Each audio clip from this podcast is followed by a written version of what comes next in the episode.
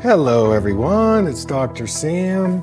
I'd like to welcome you to my Eye Clarity podcast. This is a show that offers cutting edge information on how to improve your vision and overall wellness through holistic methods. I so appreciate you spending part of your day with me. If you have questions, you can send them to hello at drsamberne.com. Now, to the latest Eye Clarity episode.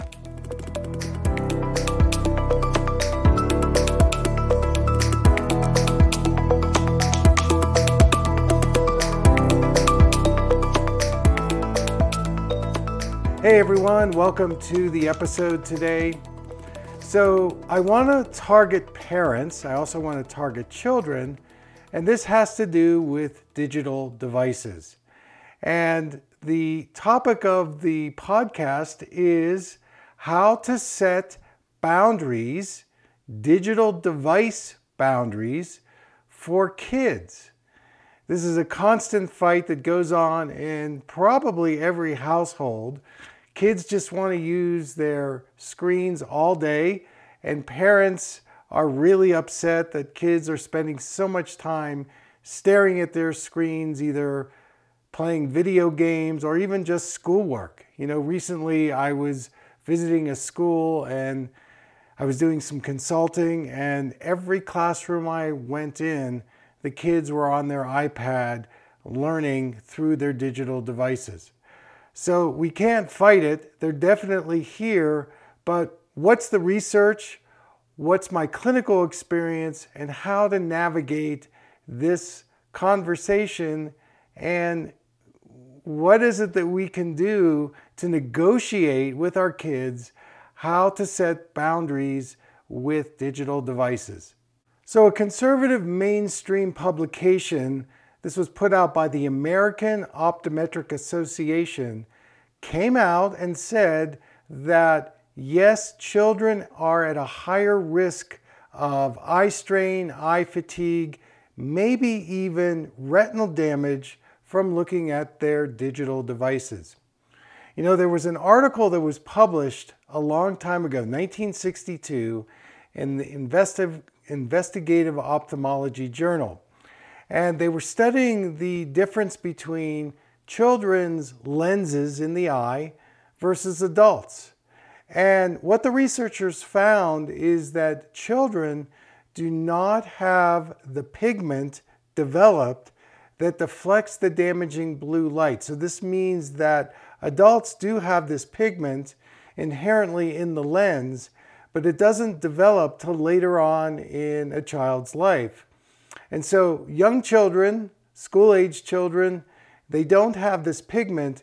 This means that the blue light can absorb more deeply through the lens to the retina, therefore creating the potential of more retinal damage. So the American Optometric Association also wrote in this publication that kids have a higher risk of developing headaches, blurred vision, and eye strain from staring at digital devices.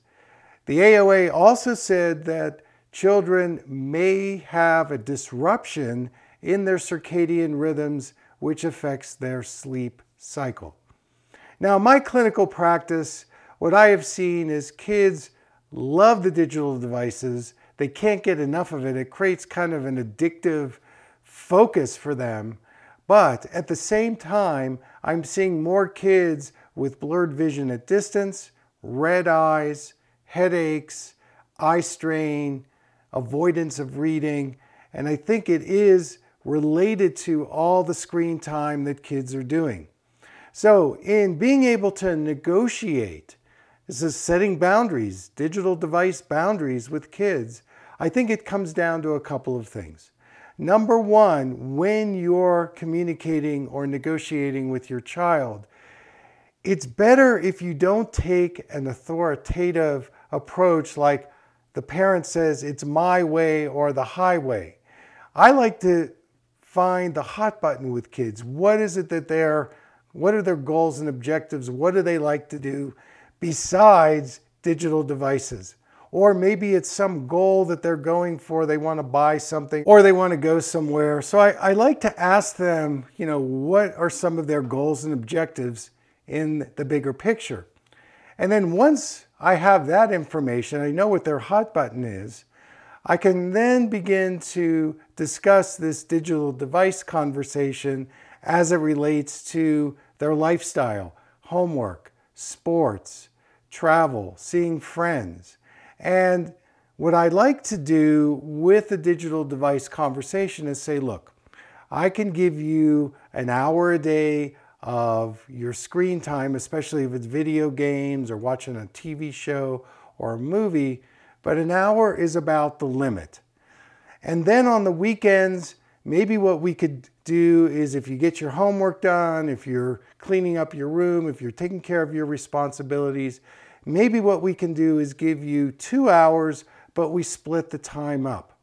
And so it takes this negotiation with your child to say, look, this particular activity that you like to do is really hard on your eyes. And I want you to be able to do it. I know you get some pleasure, I know you enjoy it, but I also want you to do some other things as well. And you know, it does get to be like an addictive behavior, just like when we eat sugar and then the doctor says, Oh, we want you to stop eating sugar, and you go into this strong emotional reaction. I've had this many times with kids when they say their favorite food is laced with sugar, and I say, Well, maybe we need to reduce it. There's this strong emotional reaction. No, I can't do this. So the point is, is that with the computer, with the screens, you have to kind of press into what their emotional reaction is going to be, and you have to manage it. You have to give them a say in it, listen to them, hear them out.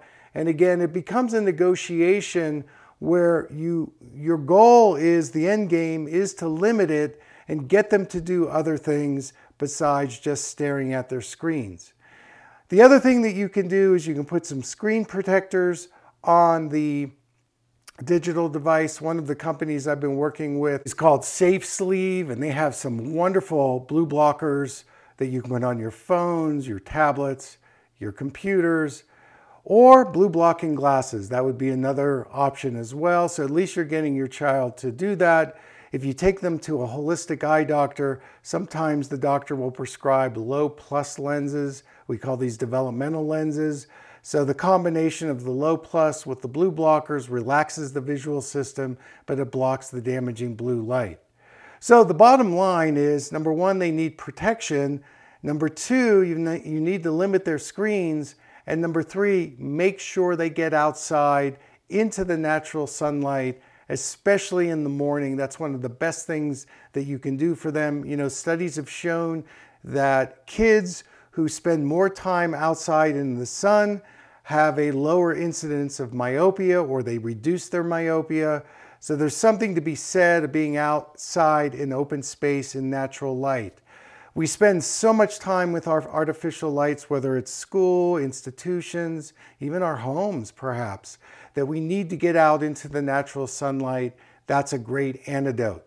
And of course, if you can get them to eat the colorful vegetables and antioxidant foods. Make sure they're getting some good supplementation, some good uh, fish oil or uh, healthy fats. These are all things that if you can get it in their diet, that's helpful as well and eliminate or reduce the sugary foods. So good luck, parents. It's a tough one. I've been there and uh, I'll have more to say as we move along. So thanks for your interest today. That's our show. Until next time, everyone, take care.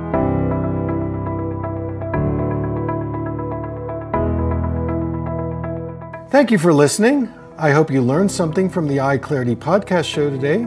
If you enjoyed the episode, make sure to subscribe on iTunes or Spotify and leave a review. See you here next time.